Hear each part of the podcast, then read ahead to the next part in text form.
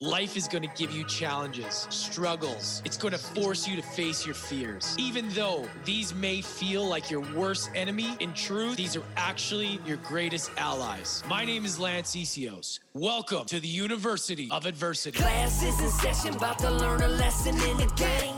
We embrace the pain, take it and we make some change.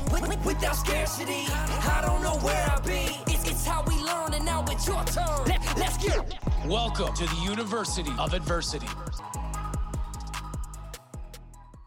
Hey, everybody. Welcome back to the show. Super, super excited for today's conversation. You know, we have a lot of different people that come on the show, a lot of different stories, you know, some more inspiring than others.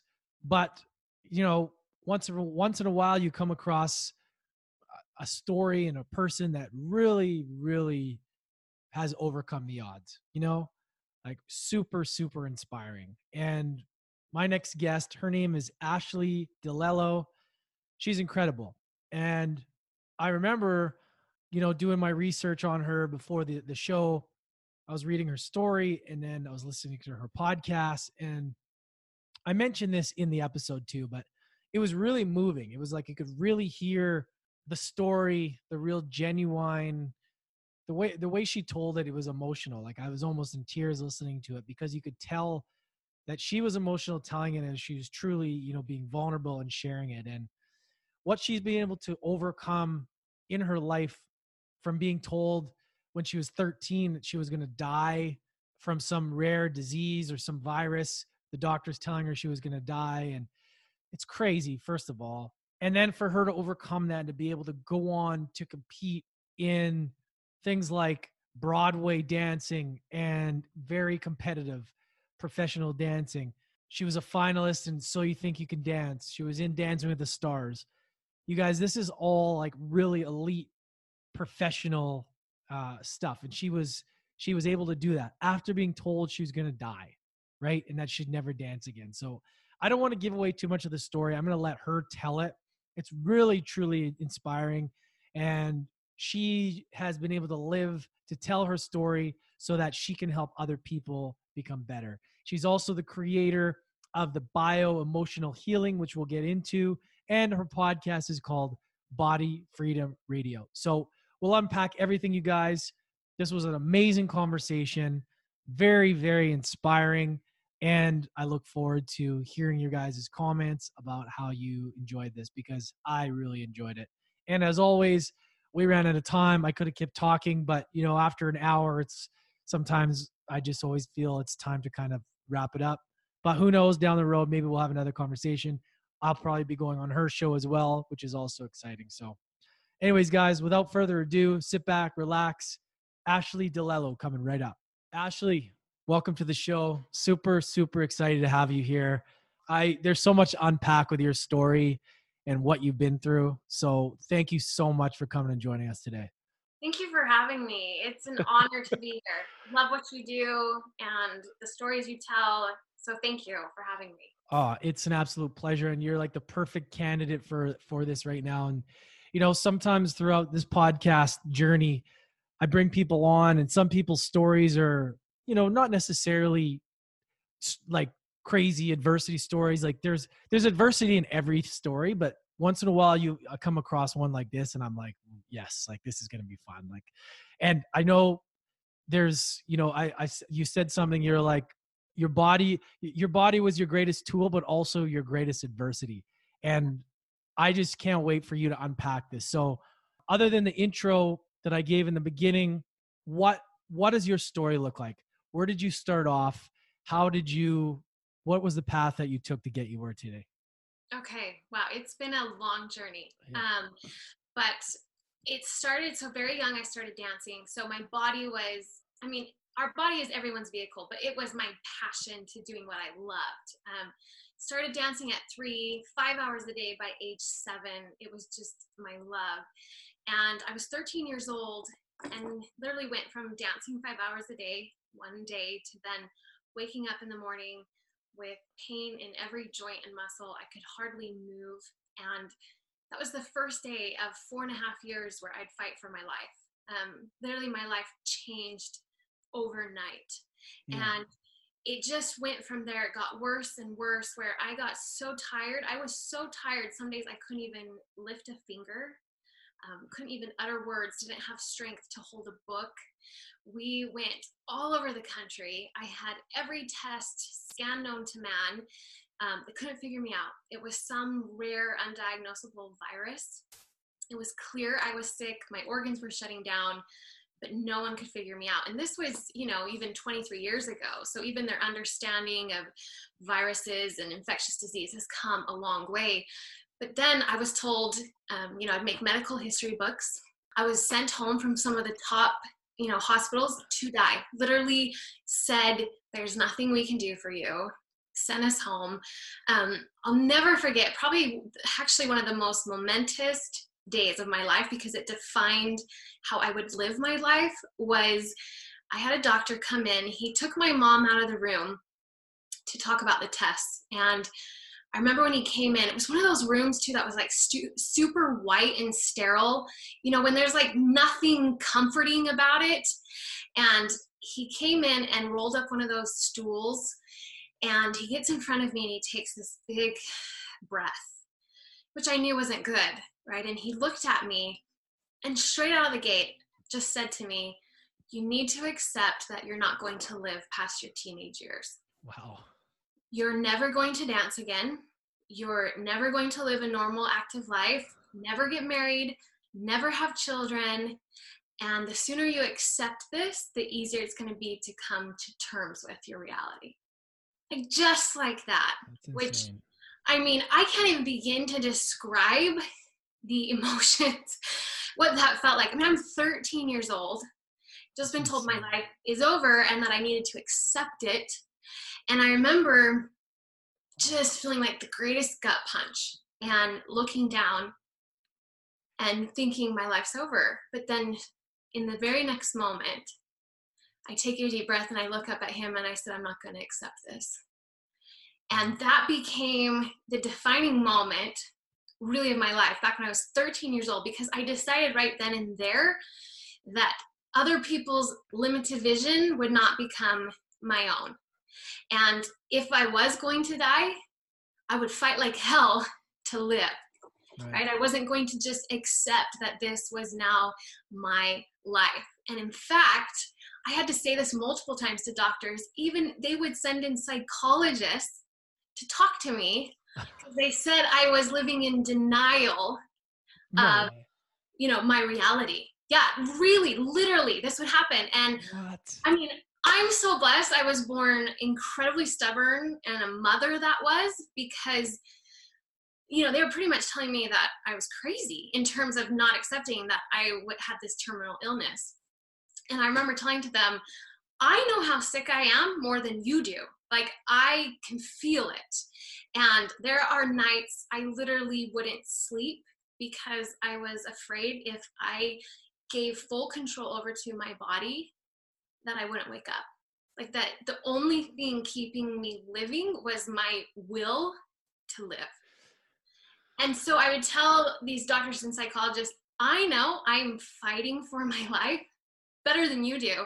But again, I'm not going to roll over because I know if I just accept that I'm dying, then I'm dying. Like I have no chance of surviving this if I've decided that there is no chance. Mm. Right. So it was a very, very long journey and um, literally a slow process and amazing miracles finding people that could help me and you know really diligent on the food i ate and the nutrition. It was like everything i did was to help my immune system fight this.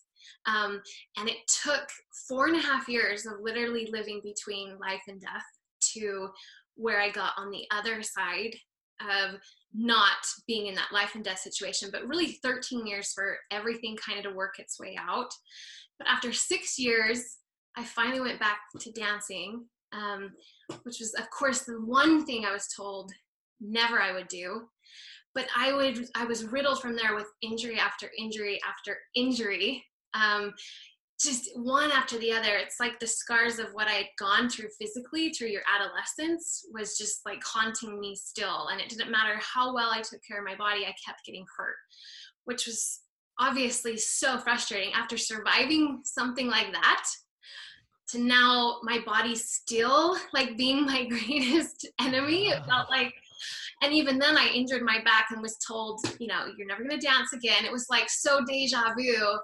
And it was such a long process but fighting and fighting and keep working i mean the human body is amazing. I went from not being able to lift a one pound weight to you know becoming an elite fitness trainer and going back to dancing and dancing in 40 countries all over the world with my husband and being a finalist on you know so you think you can dance and headlining broadway and having all these amazing experiences to then three years ago i went into my second hip surgery and where the first had been a success and of course hard i had to learn how to walk again.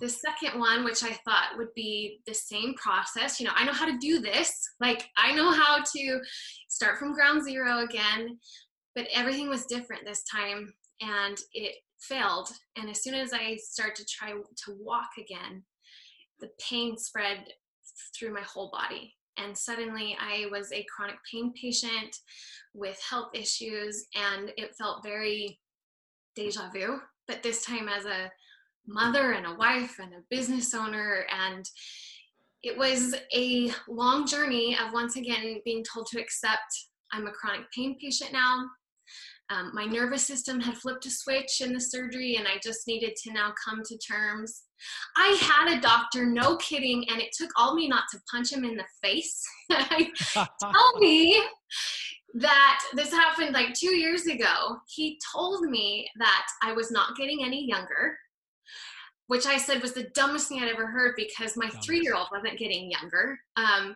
and that he said that it was only downhill from here.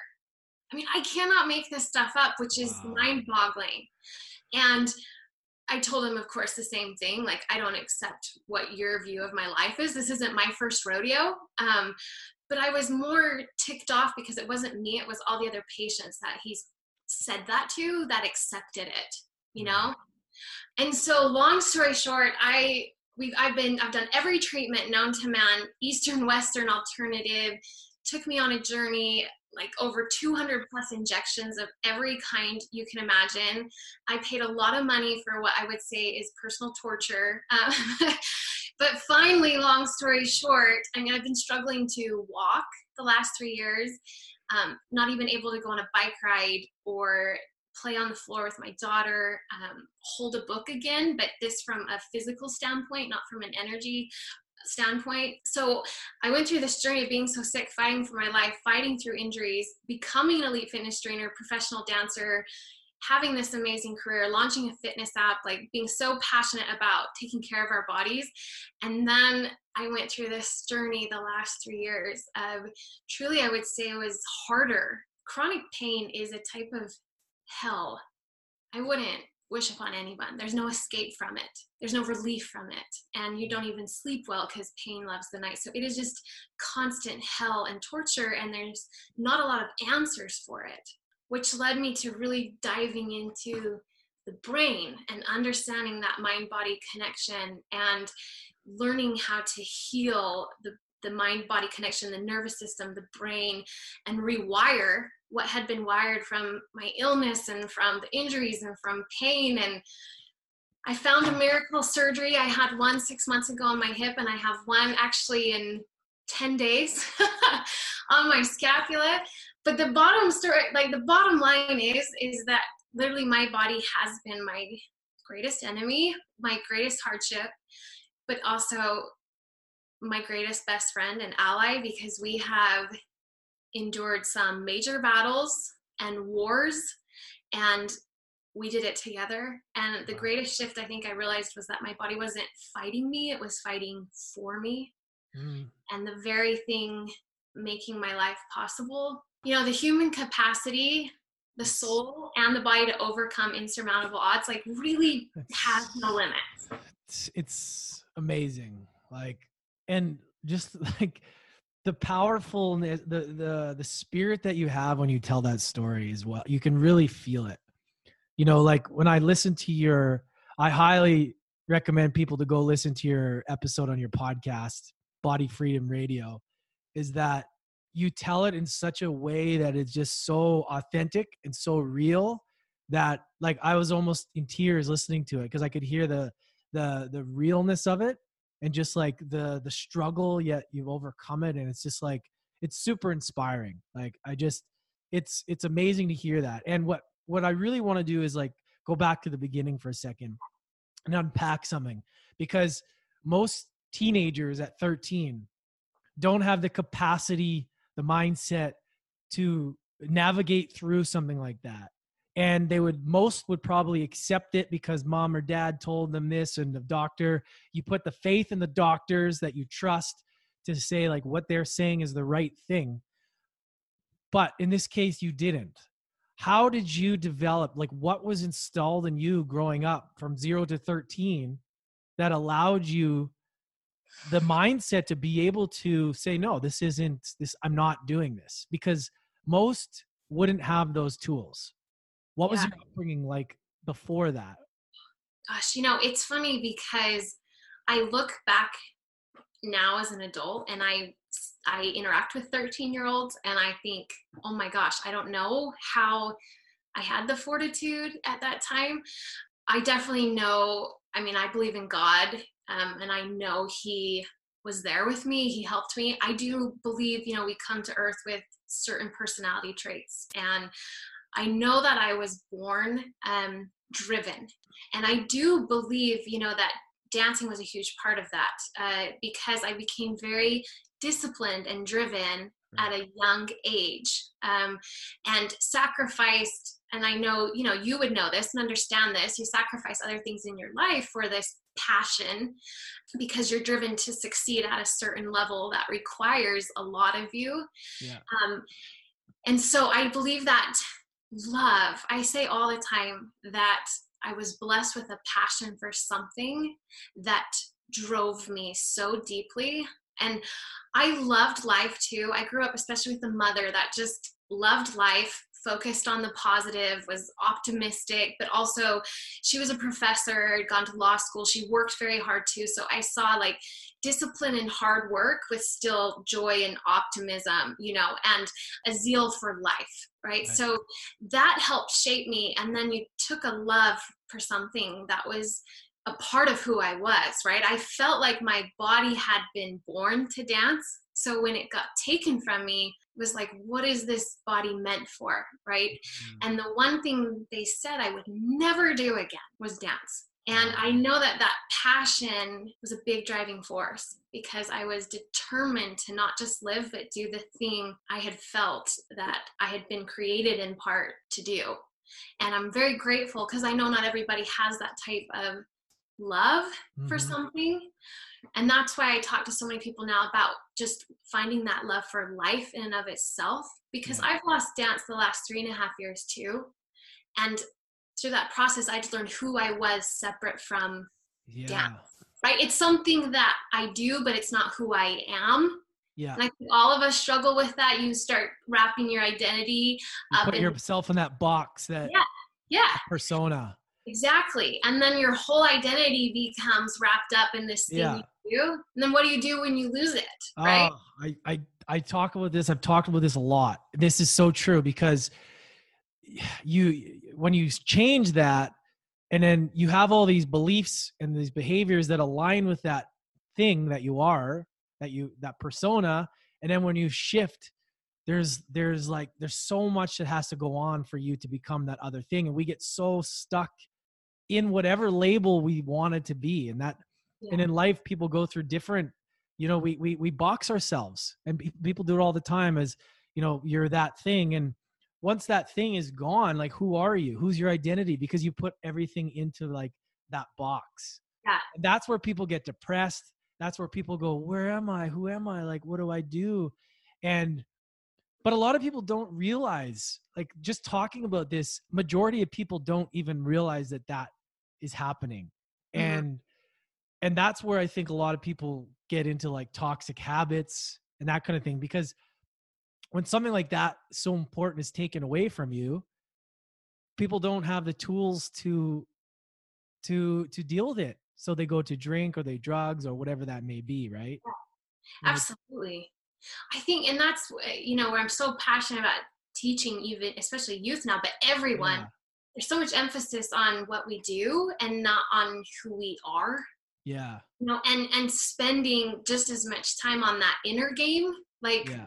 what are my beliefs like how do i change my belief system to where i do believe i can do this and i can be this which will allow me to then do whatever i want right, it's just we get so caught up in the in the things that we do. And so that's kind of a long-winded question but i do believe it was a combination of a passion for something and Yeah. and a passion for life which my mom taught me. Because Yeah. if i never danced again i just wanted to live you know and grow and love and learn and be here on this earth you know have another opportunity to become the person i wanted to. And then man i'm i'm stubborn as hell um Wow. my poor husband you can ask him all about that um and i just i had grown up i think because my mom in part was so independent like she was meaning she had started a career at a time where women too weren't as encouraged um Mm.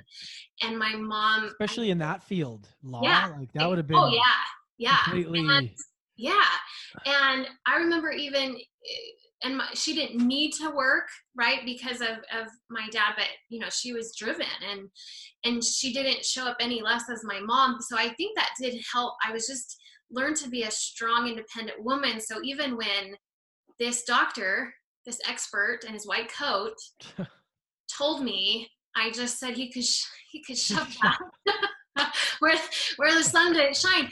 And i just def- i decided then that like i knew i was in charge of my life if yeah. if i chose to and that you could even though my body had taken so much from me like the one thing it didn't take was my thoughts Yeah. the emotions i dwelled in you know and my my choices and not to say that i mean it wasn't hard i mean i i can't even like put into words you know and i had moments where Of course. there was not much left other than you know but that's when you i always say like you get in your own face and you look in the mirror and you're like you you either keep going or you give up and people always say to me like how'd you do it and i'm like well the alternative was worse like Yeah. because if i gave up there was no chance right so it's not easy but you just have to keep reminding yourself like amazing things happen when we simply just like don't give up Yeah, it's don't. just because you can get through them, right? So what? Okay, so what was the thing they thought it was? I just want to kind of walk us through the journey here. So, what did they think this illness was? Were they throwing names around Yeah, like weird, the thing. scary, scary names? Like, I wish they had. Um, the scariest thing of all was no one could figure it out. Did you ever watch the TV show House when it was on? Like, yeah, yeah, okay, I was like one of those people, and House did not exist. my story, where all my tests, like I was clearly dying, organs shutting down. I mean, I looked like a prisoner from Auschwitz, like a concentration camp. I had lost so much of my hair. I was yellow from my liver shutting down wow, gaunt um just yeah my eyes were all yellow my it was just crazy but i would do i would literally pray before scans and tests that it would be positive like that because if we knew what it was we can have a plan of action right? I they were doing all the tests and nothing. You could see my body was dying. It was it was a rare undiagnosable virus. So they could see a virus was attacking my body but we had they had no idea like what. And then we found out on top of that i had a rare parasitic infection that i had the duo. So the virus was attacking my immune system and the, the parasitic infection a lot of people think just makes you have like stomach discomfort but there's scary parasites out there that kill you.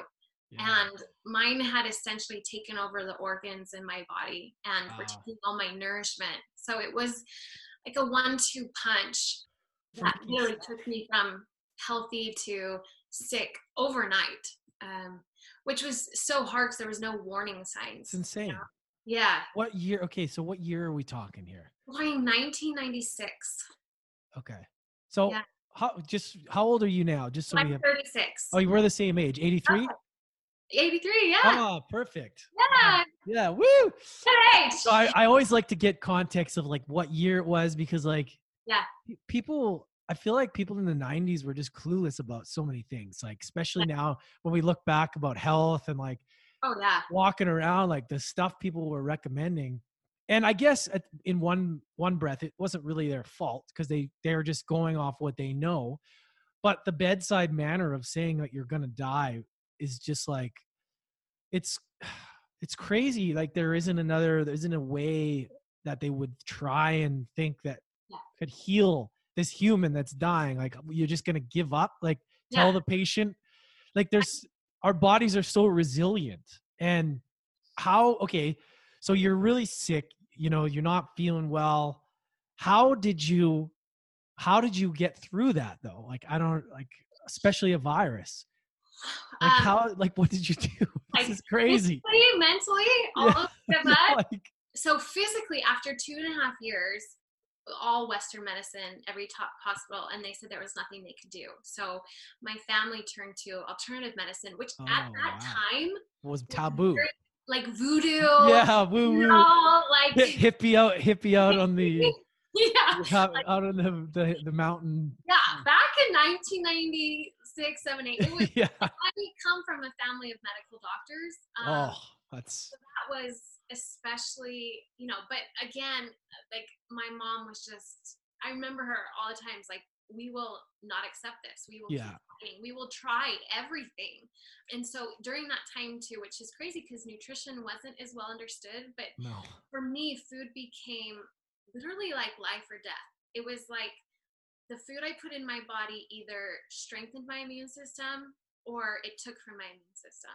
and so it was like everything i ate i had that in mind because i knew i had to give my immune system every fighting chance um, so i did that from a nutrition standpoint which as a teenager is i mean it's never easy but- imagine everybody did that when they ate like they really thought about what that was going to do to them I say that though, like it shouldn't be. I hope no one ever gets as extreme as me, but really, it's truth for each of us. yeah Like, the quality of our days and our lives really is affected by food, and no one can argue that anymore. Like Yeah. no one. It people just- wait till they get sick before they start to eat ginger or like lemon Yes, it's like why do you have that all the time yes, and I say all the time. I think people don't even know how good they could feel. yeah know? especially these people that these like this is these pro athletes or these people that can eat you know mcdonald's and still do well imagine what they could do without that crap I know. you I know know. like it's like it, and I don't I I know we're all um, shaped by our own experiences, but I'm you know to me sometimes I get really heated because I'm like you are slapping your life in the face. Like for someone who fought so hard to live, like sometimes I'm gonna be like, go to the cancer wings, like go see the people who are fighting to live, and you're putting poison. Like you want, you know, and it's like you are more powerful than food. Like we we put food on this pedestal of like I can't, I have no power with it, and it's like, do you want food or do you want your life? Like Yeah. I, you can tell I get so passionate because so many people are living less than they could be just based on what they're eating. yeah The links to not just physical but mental and emotional, like all of our depression, anxiety, and attention disorders, like they they keep showing that food has Yeah. A direct effect. So people are living less than their potential, you know, Yeah. because of food. yeah. And it's getting better, but obviously this is a, a passion of mine as well. Ah, yeah, I know. It's it's amazing. I love it too. I mean, it's it's so important to be responsible with the, these kind of things, especially with the knowledge out there. And you have to your body, you got to see what you got to test it, right? You got to eliminate things, you know, and then you got to put it back in and you know, there, there's so many things you can do, but people are just not willing to do it. They'd rather sit in that like I feel a shitty zone and then just take medication instead of like Yeah. or some sort of like trying to get like a magic pill when Right. really Blame your genetics. yeah your body, which eh, this is the same principle. It's Yeah. like you're the victim or you're the victor. yeah And because I could have given up and I would have been totally valid, right? Yeah. Because I was dying, I was in the fight of my life. I could have easily said, like, okay, this is it, you know? It, yeah. And we we each have these points in our life where that's why again I go back to like sometimes we you have to get up in your own face like and have a hard talk and be like listen you are in charge like this this is hard as hell. It's not fair right? Quote fair that word. It's but you can't change it you know? Mm-hmm. And i'm not saying that you want to go through this, that it's easy, that it's not one day, one second at a time sometimes, but like you got to get in your own face and be like, what can you control? Okay, you can control the food you put in your mouth. You can control the treatments you do, you know, the thoughts that you dwell in, the emotions that you feed, right? Am I feeding fear and anxiety all the time or am I feeding faith and determination by also taking action? You know, Mm. like and it's it's not easy, but also like the law of life is progress, right? So as long as you're doing things to move yourself forward, then that feeds that confidence. And you just have to remind yourself at the end of the day, like, you can, here's the thing I would say you can be a victim of circumstances, right? Things happen to each of us that Yeah. we didn't choose. They're not fair. You know, you lost some loved ones, and, you know, people have horrible traumas and things that happen to them that they're a victim of, right? I was a victim of being sick, of having the failed hip surgery, all the injuries. I didn't create that. But it was, so it wasn't my fault, but it was my responsibility then to do whatever I could to come out of it. Yeah. And I think, you know, we, we like to blame and then we're not taking accountability for what is in our power. And that's why I'm like, you gotta get in your own face. Like, yeah. this so level true. of toughness like talk the hardest to yourself like what do you want like it's hard but you're the only person in your head and in your Mm. body Yeah. and it's it's hard but i think there's a level of grit and resilience that i also fear especially with women right now with this self-care movement and i'm a huge advocate you have to love yourself you have to love your body. It's your home on this earth.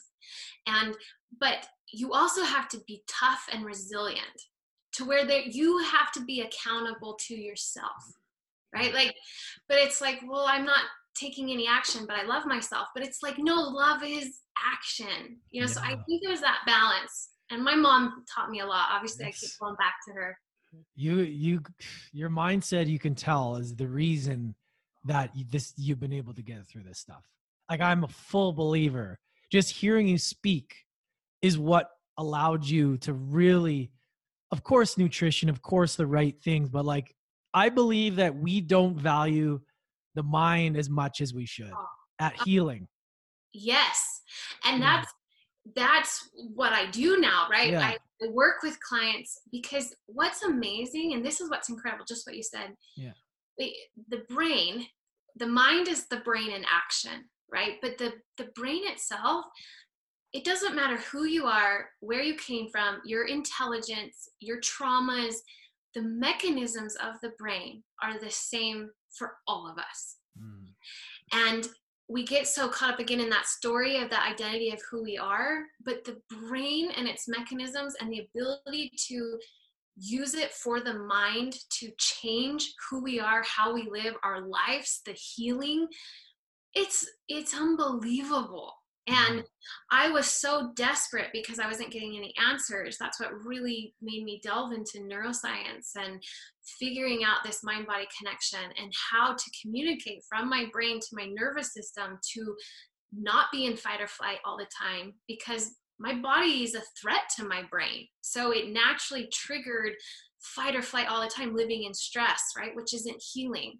So you have that, and then you have people who just choose stress and it gets our mind stuck in this survival mode. And Mm. what you said is exactly right. If we can learn how to access it and use it, yeah it the ability to create and heal from almost anything is is truly amazing but the hard part is that it takes constant work that's where I think going for a goal, like you know, I was a hockey player. I was trying to become a pro hockey player. You were a you, were a professional dancer. which I want to talk about the the the resilience that you need just for that alone.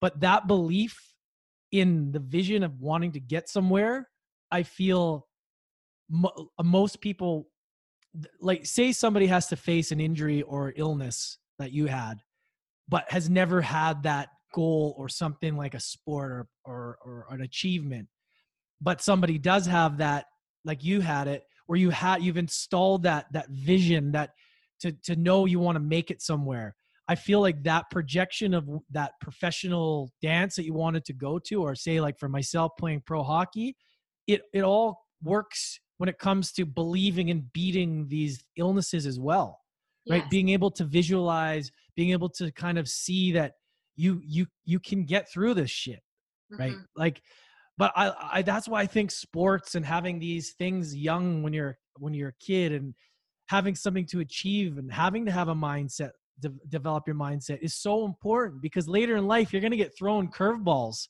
you're going to get punched in the face and if you if you don't have the tools to see past that thing in the mindset and the strength you're screwed Yeah. you know and this is the thing too is like i'm interested in okay so you started to heal right? You obviously okay so you use eastern medicine. You started to eat differently think differently.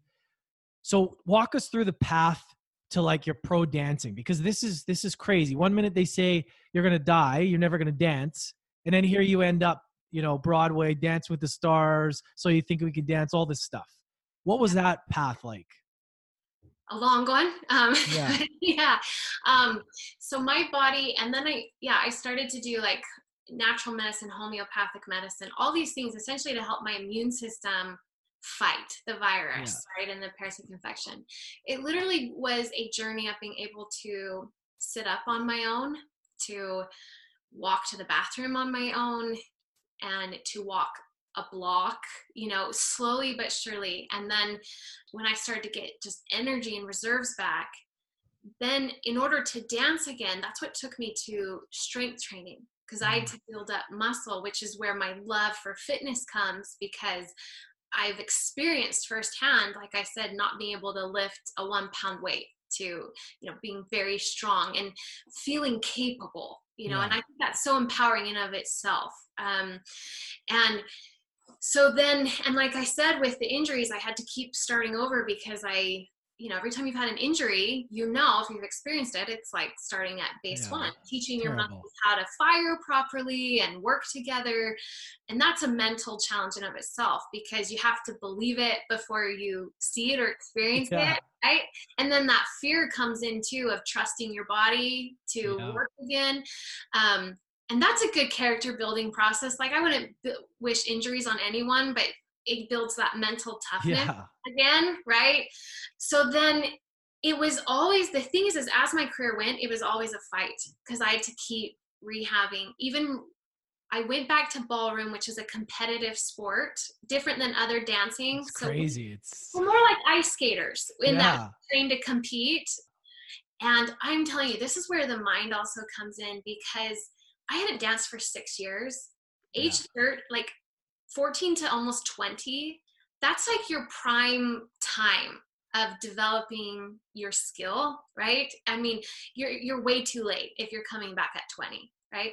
But the amazing thing is is that I hadn't physically experienced dance, but I danced in my mind all six years and in my heart and when i would be doing um, exams and scans for hours i would spend that time visualizing myself dancing and it's weird because it was instinctual but what i didn't understand is that i was actually establishing those neural connections yeah. and you and i know you've read about it and studies continue to show that the brain doesn't know the difference right between something you've actually done and something you've created when you do it with the right visualization and emotionalizing dr joe dispenza special yes i love that man yeah. I love him. And it's crazy because he wasn't talking about this back in 1996. But I remember being in scans for hours and crying, but not out of sadness, but joy because I was feeling myself dance at such a high level again. And I know, and I didn't even understand it then, but I know that's why I was able to come back so fast after Yeah. not dancing for six years. And not that that alone took a lot of courage because I had to step back in the dance studio when all my friends had had six years more than me. Wow. I, I left very confident in my ability. And here now, I was 13, 14 when I finally left. And here I'm like almost 20. So now I'm a woman. You know, eh, that itself, that was, that took a big, um, you know, leap being humbled but hungry, you Yeah. know? Um, so then I I was able from there to dance. I met my husband. He's a ballroom dancer. We competed against each other while we did, So awesome. which added some spice. You know, it was For good. sure. That's amazing. Yeah, but we didn't want to confuse the relationship with like a dance partnership. So we got married, and from there we performed in 40 countries all over the world. And I studied political science and history, and he studied business and PR. So we came home, and I was going to go to grad school, and he started working for a financial firm, and we're like, this isn't it Yeah. and we saw something come up to audition for So You Think You Can Dance, and like let's just do it. And that season, fifteen thousand people auditioned.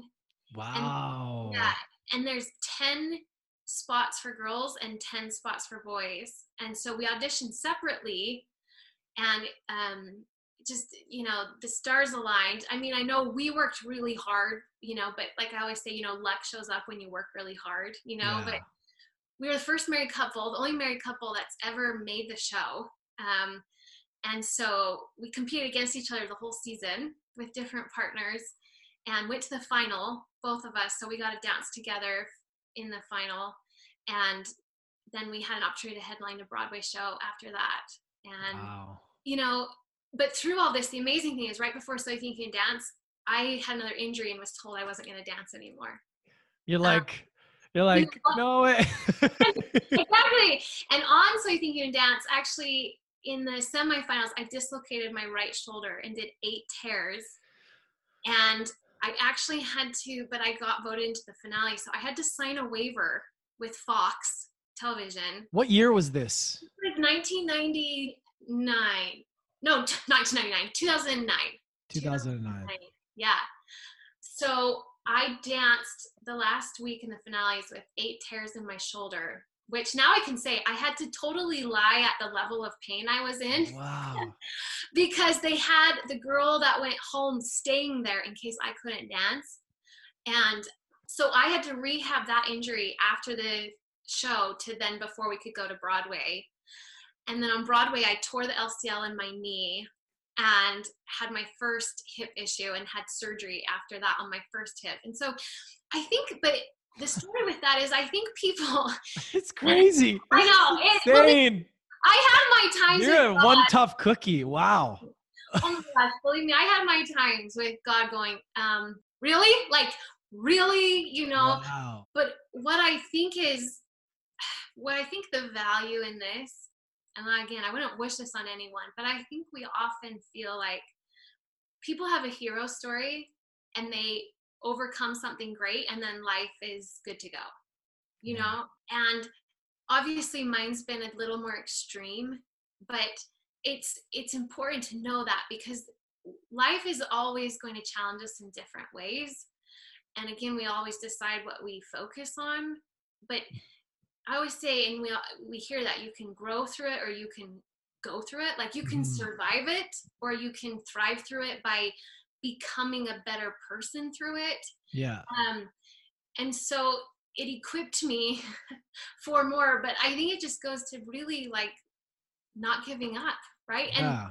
and life is worth to continue to keep fighting you know and Yeah. i wouldn't be here had i just not kept searching and growing and gone within and like what is the power with my mind? Like i wouldn't be sitting here today. I wouldn't be mm-hmm. where i am. And the tragedy is all of us have been told at some point in our life what our limits are right? And that we're not good enough or that's not possible for us.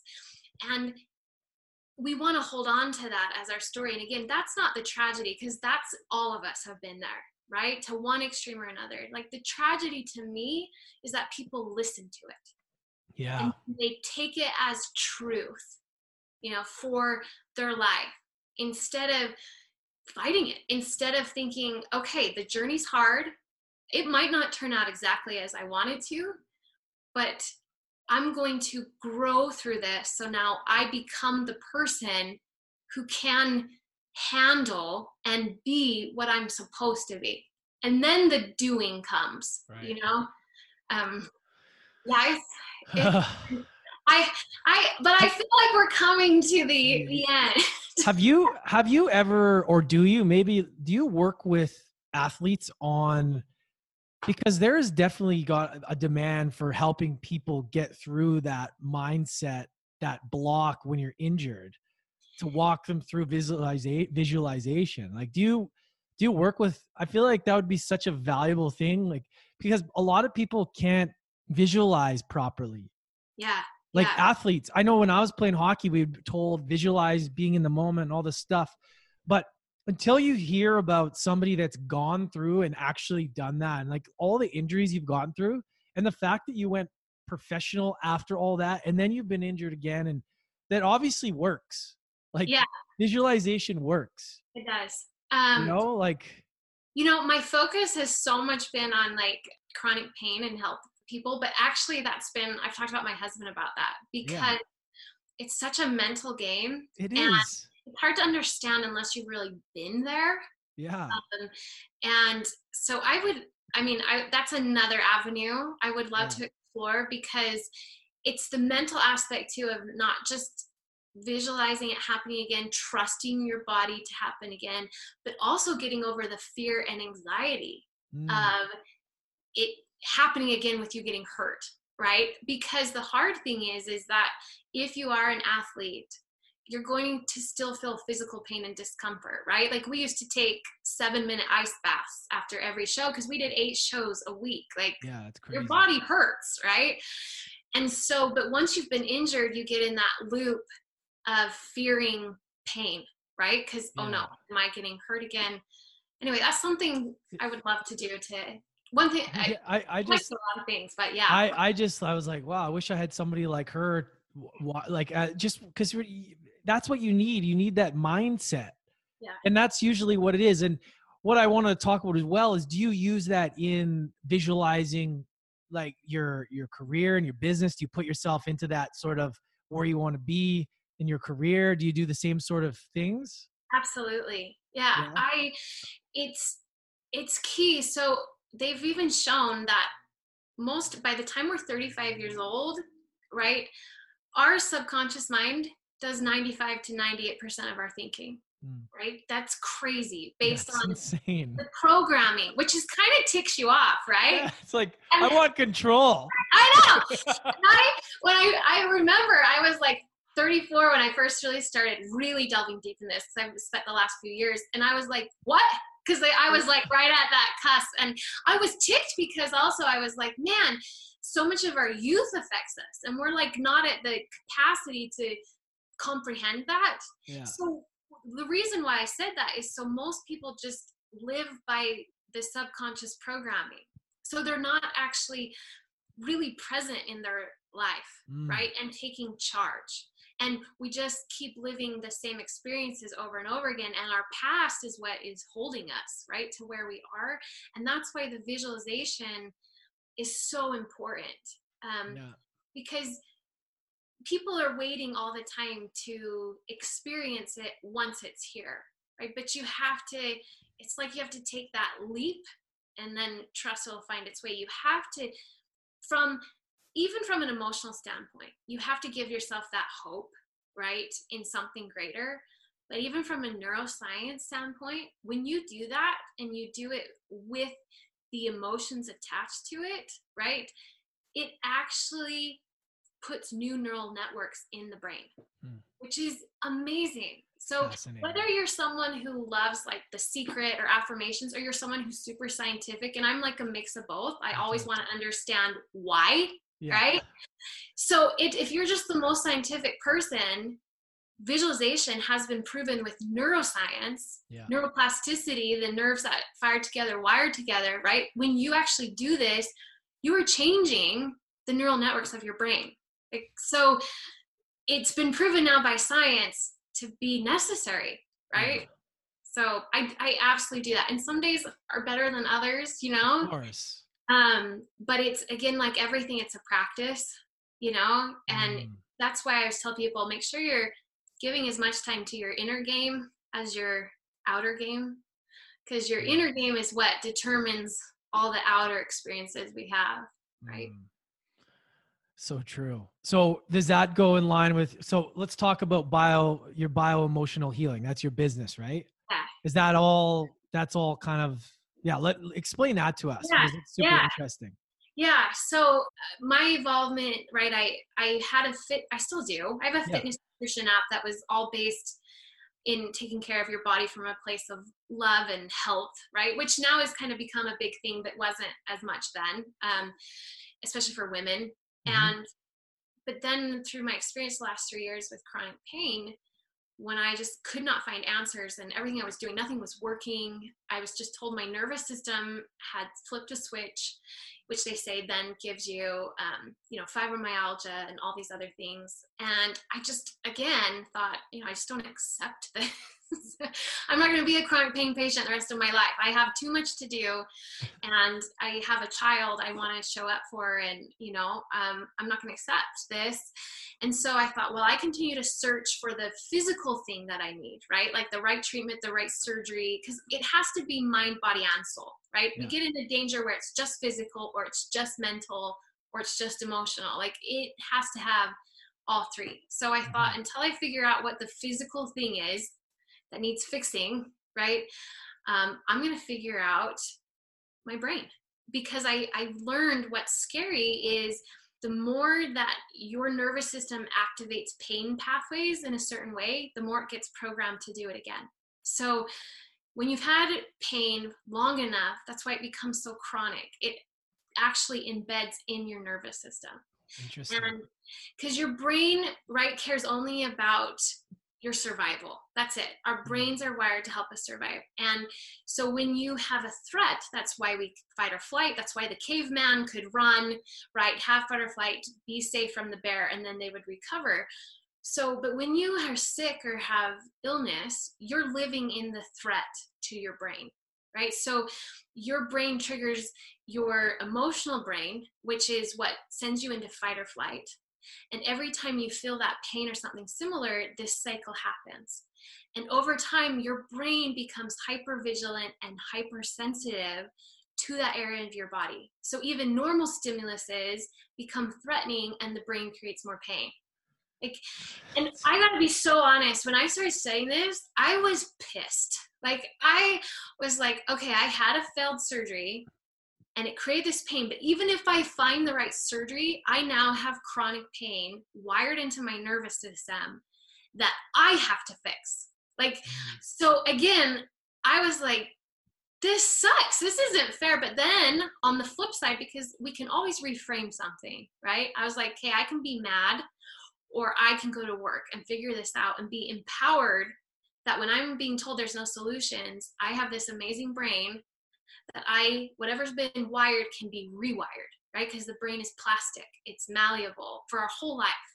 So I started to really study it and make these connections from what I was reading to what I was experiencing now and the past 23 years, right?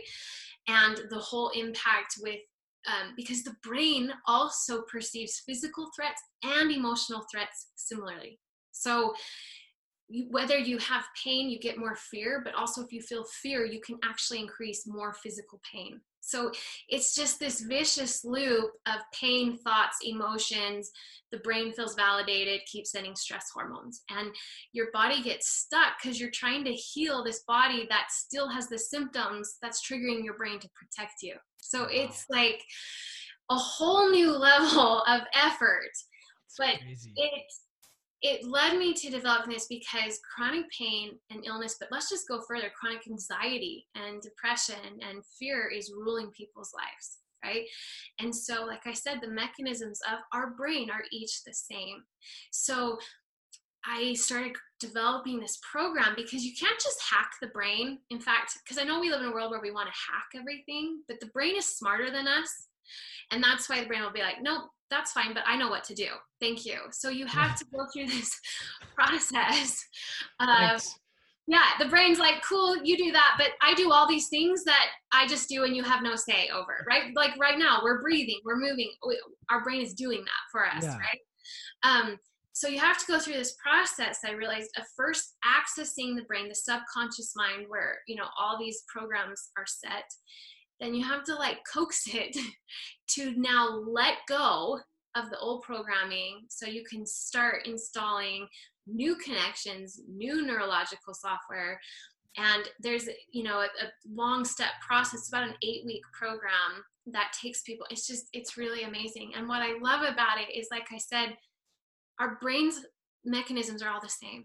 So where people feel like well they're smarter than i am they you know they didn't have this trauma or or you know they had this background it's like we were each given this innate intelligence in our brains that we can all access to help our bodies heal or to help us get out of the cycle of anxiety, the cycle of fear and insecurity, even. All of that is part of this loop from the severity of chronic pain and illness to just the chronic habitual thought loop of insecurity and fear mm. and anxiety and the brain gets stuck there. And that's why people are like i know on a conscious level i shouldn't feel this way but yet i do.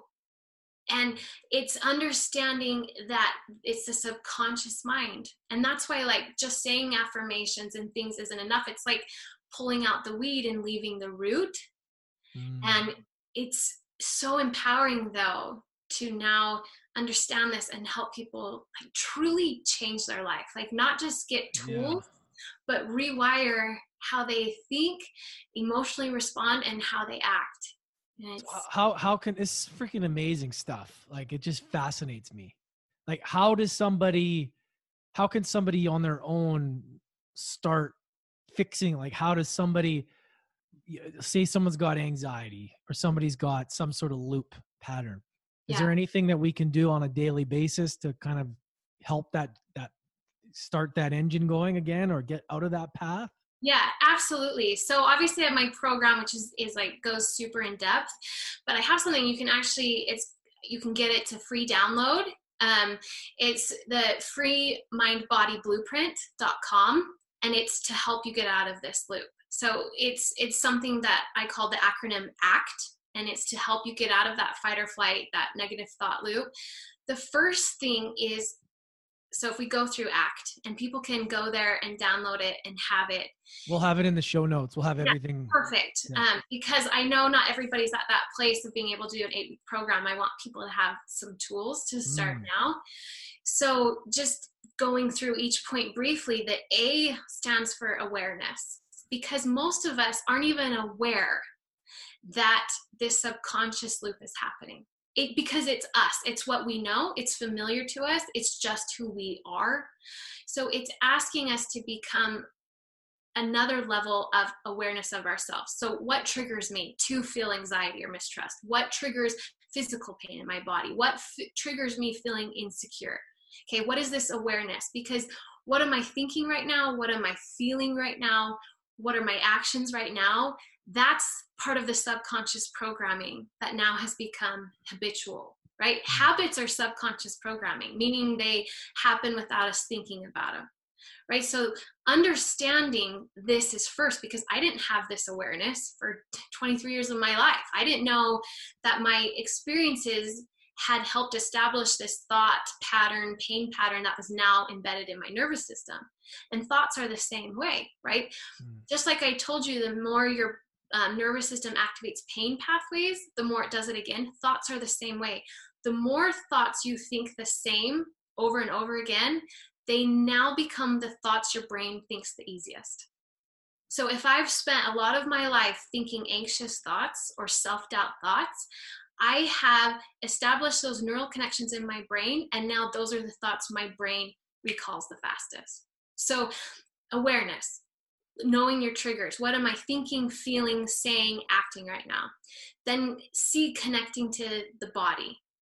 Now the body stores all our emotions right? Thoughts are the language of the brain emotions are the language of the body. And emotions drive us more than anything else right? And especially pain physical or emotional pain. So you've got to connect with your body first with breath and then interrupting the questions. Now breath we know is well established to be beneficial right? But again i want to know why. So i started studying it and you mean meditation is in breath breath or just breathing. Just breathing okay okay.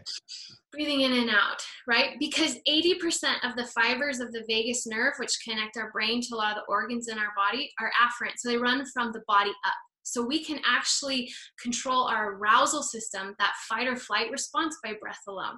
So interrupting the start of that negative thought loop or that physical pain loop with breath. Four breaths, four counts in, four counts out. That helps desensitize the brain's triggered threat response. Hmm. And then you interrupt it with questions. And that's very personal to what your situation is. But one thing everyone can do, because the brain triggers this when it doesn't feel safe, both physically or emotionally. So you just ask your brain, ask yourself, do you feel physically safe? Do you feel emotionally safe? Right? So we're calming down the circuits with the breath, and now we're interrupting that threat response with questions. Then T, take control of thoughts and actions. Okay, because every time we let this run, it further embeds in our system. Every time. So we now have to take control of our thoughts. So, what am I thinking? What's the opposite of that? Right? It's like the four minute mile. We all know that story, right? Everyone thought it was mm-hmm. impossible until somebody did it. And now we have high school students who've done it because it was this new level of belief. Mm. So you can do that same thing with your brain. Even before you believe it, start thinking it. So take control of your thoughts and then actions. What is one step you can take? Because what happens is in this instance, we'll think, okay, get to, from A to Z, right? Get from anxiety to no anxiety. Well, when you go that big of a distance, your brain will trigger that threat response again, right? Because that's mm. threatening. So you say, what is one small action step I can take right now? And that takes that threat response down. So mm. ACT, ACT. Mm. You can download it, read more about it. That's just the baseline. And every time that we can interrupt that negative thought loop, that negative behavior loop, you're teaching your brain, your body, and your nervous system to react in a different way. Like it doesn't mm-hmm. always need to scream with anxiety or fear or pain to get your attention. So it's fascinating. Yeah. Wow. Crazy stuff. This brain. It's like it's amazing. Where can everybody find you? I want to make sure it's all clear for in the show notes. We can check out your work and find you everywhere you are. Yeah, so I just launched my podcast, um, Body Freedom Radio. I'm really excited to start that. So you can, you know, subscribe there. I just launched a YouTube channel, you know, Ashley D. on YouTube. Thank you. And then um, my website is ashleydilello.com. I know you'll show in the show notes because I spell I spell my name weird. AshleyDillo.com. You can go to the freemindbodyblueprint.com to get this this act we just talked about with the bioemotional healing on Instagram, Facebook, Twitter. Ashley DiLello. Amazing. Connect with me everywhere. I it's want uh, to know they have no limits. You know, in what they can do and accomplish. You're a natural for a podcast like uh, like no doubt. I'm not just saying that just the way you you like to you like to talk just like i do like i love to you know? Yeah. it's just like it's fun to be able to express things that you're interested in and like someone like yourself it's like a no-brainer to see them have a podcast because you'll do so well with it. Because your energy people people people get hooked on that energy you know? And and the fact that you're so passionate about what you're speaking about that's people will want to come back for more right? And it's that's why podcasting is such an amazing thing.